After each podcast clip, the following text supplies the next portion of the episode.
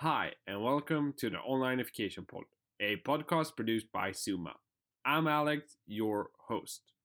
The topic of today's episode is uh, why your website should have a buy page, and our guest is Anders.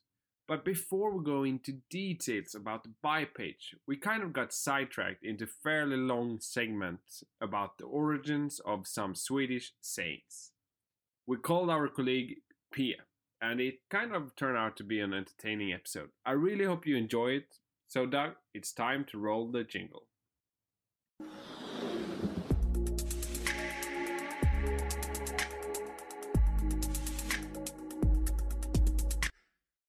while ago, we we did a new.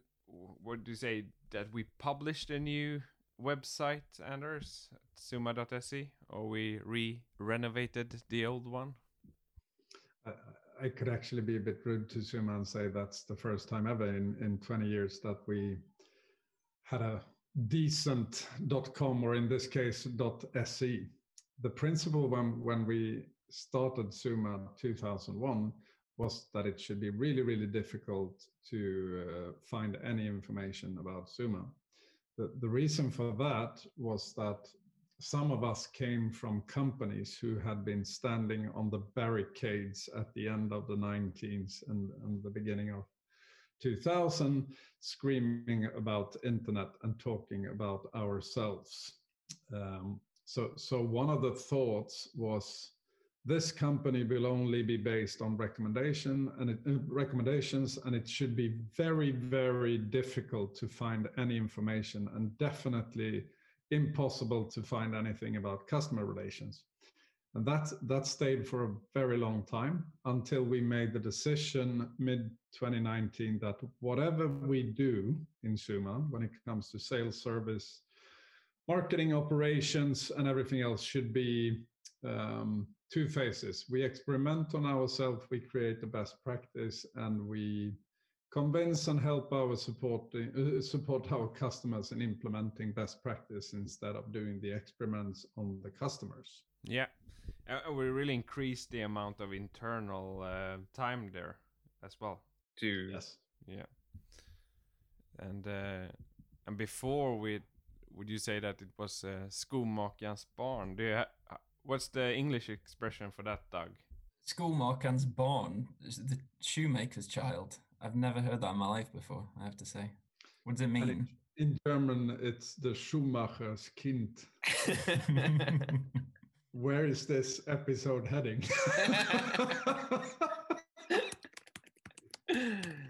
but what's what's the meaning of it?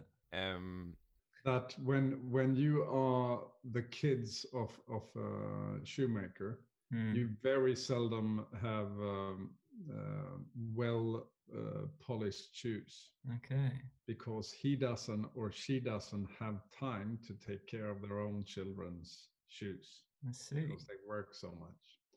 P, our colleague, can most likely explain that expression. Perhaps we should have an episode asking P, where does that expression come from? Because in Swedish, uh, there's an expression um, much much better to ask P about this, but in, in Swedish people say det är ingen ko på isen, there's no cow on the ice. And that's most likely very true. But in Swedish, as long as the uh, legs are still on the ground, is the English expression. And of course, there's no cow on the ice if they have the legs on land.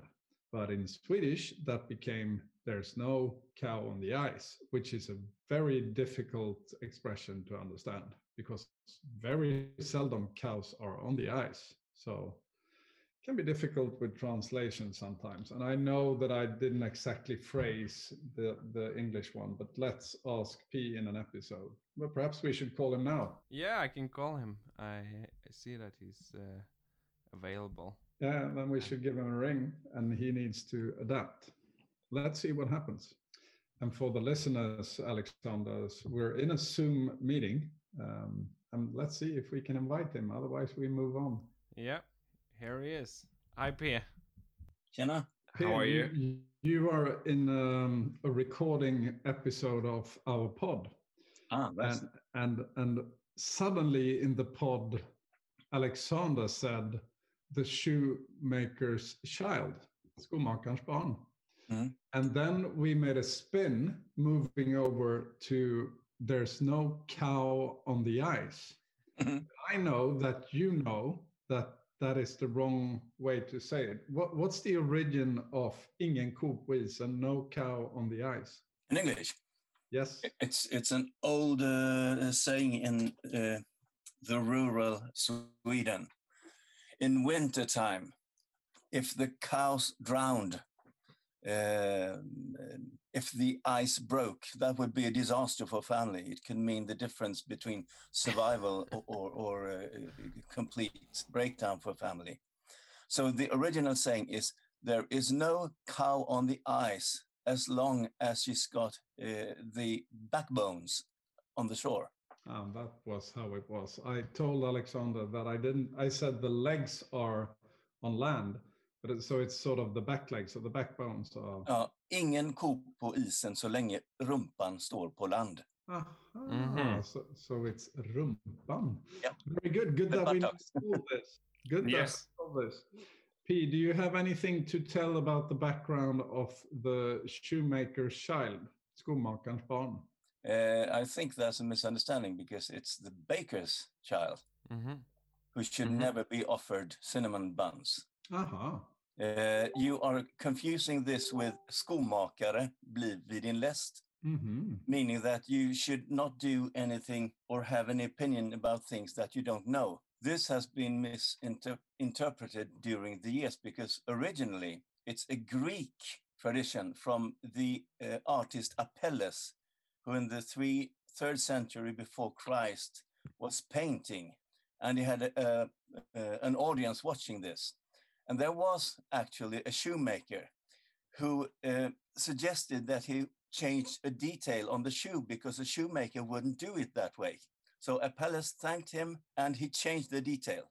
Then, after a while, the shoemaker had an opinion about how the arm was painted. Then Apelles turned to him and said, Shoemaker, not above the wrist. Så originalet är skomakare, inte ovanför vristen och den har gjorts om på svenska till skomakare blir vid din läst. Alltså håll dig till det du kan. Yeah. P, it's always a pleasure. And now you know why we called you. We should stay at the things we know about and uh, call you when we don't know about it. Thank you very much, P. Thank you. Thank you. Yeah, the, the real purpose of this podcast is to make um, the dialogues which I hear at Zooma um, to make them available for everyone and for our listeners. And this is um, sometimes how our, our dialogues end, or um, not end, but takes a spin. We were talking about uh, our new website, and and and and uh, a while ago, Anders, you, you you said that we made a decision that we will create everything before recommending it for customers. And uh, our new website, we we have a we have published an episode about our new website, right, Doug? Uh, that was about the corporate site, I believe. Okay. Yeah, so in another episode, we will probably talk more about um, the navigation part and structure of the new website. And for you listeners who have seen this website, we have a buy sections which we didn't have uh, before. Could you explain a bit for our listeners what this buy section is, Anders? One, all companies in the whole world should have a buy section. If if we look in B2B, they love to have product sections, service sections, solution sections, uh, blah blah blah. But hey, there's a reason why I go somewhere. I'm interested in something. And if I'm even on a company's website, I'm there because I'm interested. I'm looking for a job, I'm looking for a product, I'm looking for a solution, I'm I have a need, I have a challenge, I heard something good about this company. But come on, 2021, there must be either the button saying, I want an offer or buy. That's usually the two things when you start looking at services, solutions, and products that you want. So due to that, this is how we tell our customers we must have it ourselves. So we, we have a buy section co containing most parts of, of our offering in, in Zooma. We have divided them in, in different sort of groups that they belong to. And um, some of them you can buy through our e-commerce and some of them you can ask for a quote. And that has sort of been very good from two perspectives, from Zooma's perspective commercially, and from showing a good example or a best practice on how you can put up everything anyone could be interested in in uh, buying or getting a quote on.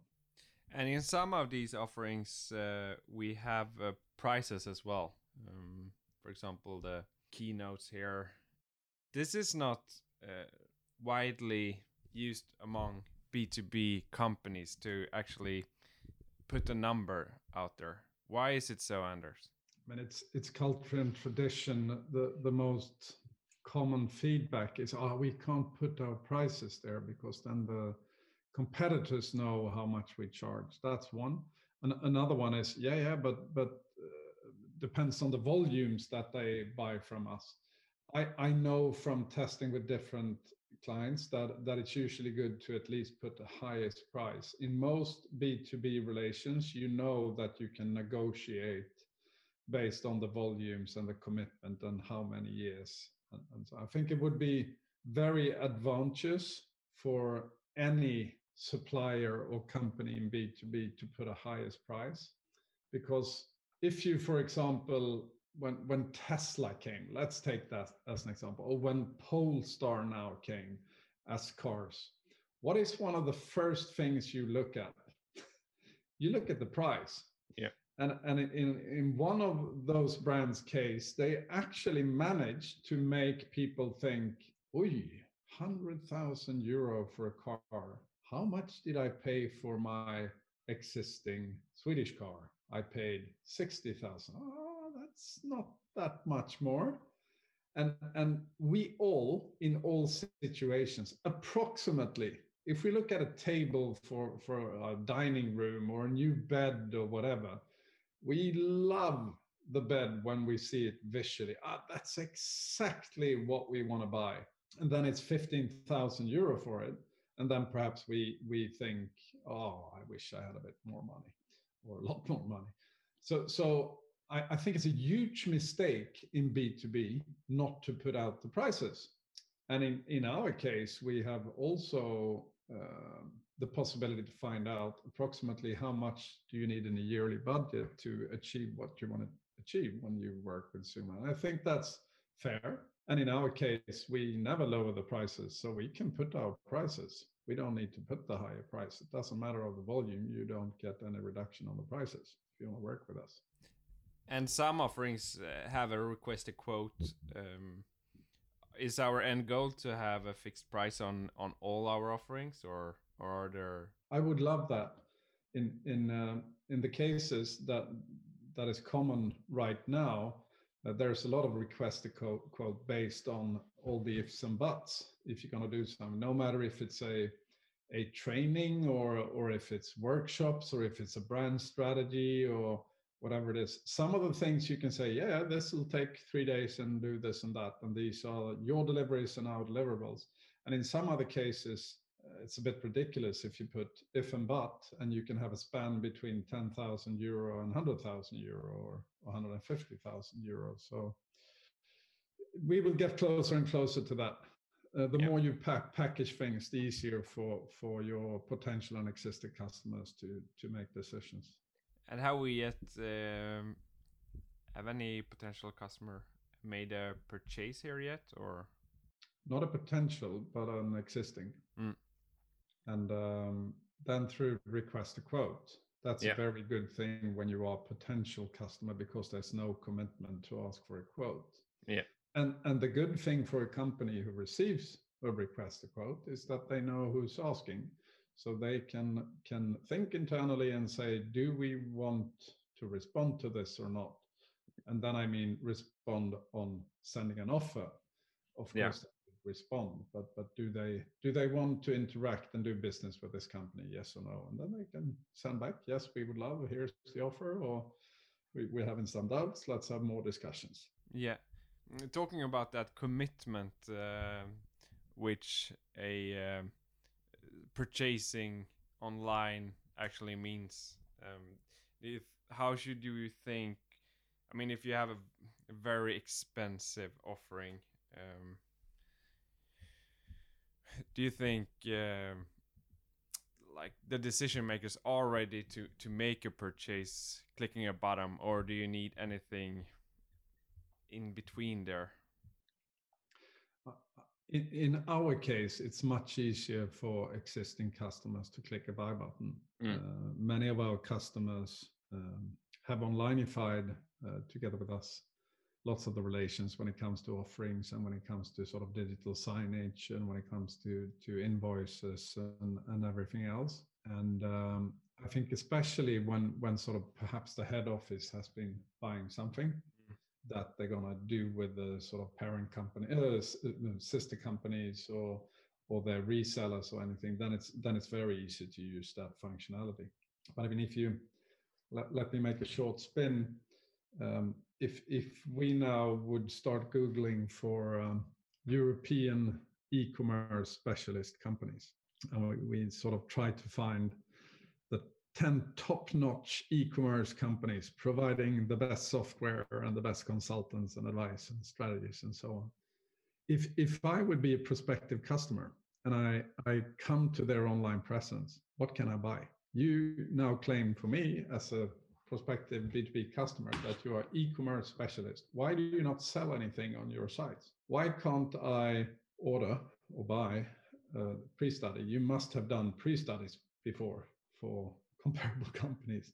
Why, why can't I see um, what what strategies that are available right now, and why can't I book them in the calendars? And why can't I buy the packages you must have experience from on a fixed price, knowing implementation type A? Always takes six weeks. These are the prerequisites, these are the deliverables, these are the implications. This is the amount of time it takes to do an implementation. If you today today have this system implemented in these many countries why can't they do that?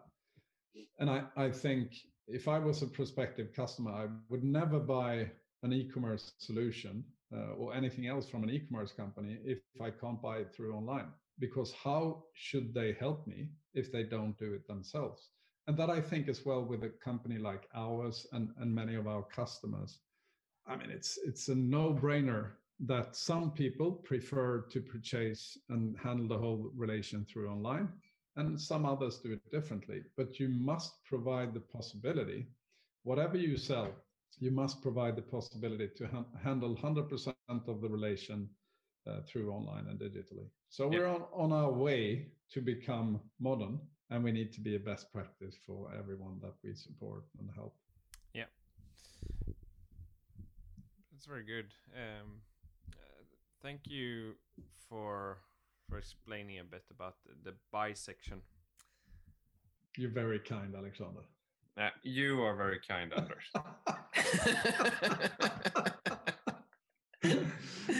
so I think uh, that's an episode. Yeah, perhaps it is.